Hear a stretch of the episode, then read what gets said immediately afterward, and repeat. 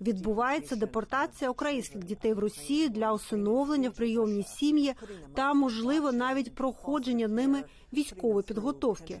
Ми бачили ознаки того, що українські діти піддаються так званому патріотичному вихованню, під час якого вони мають зректися своєї української ідентичності.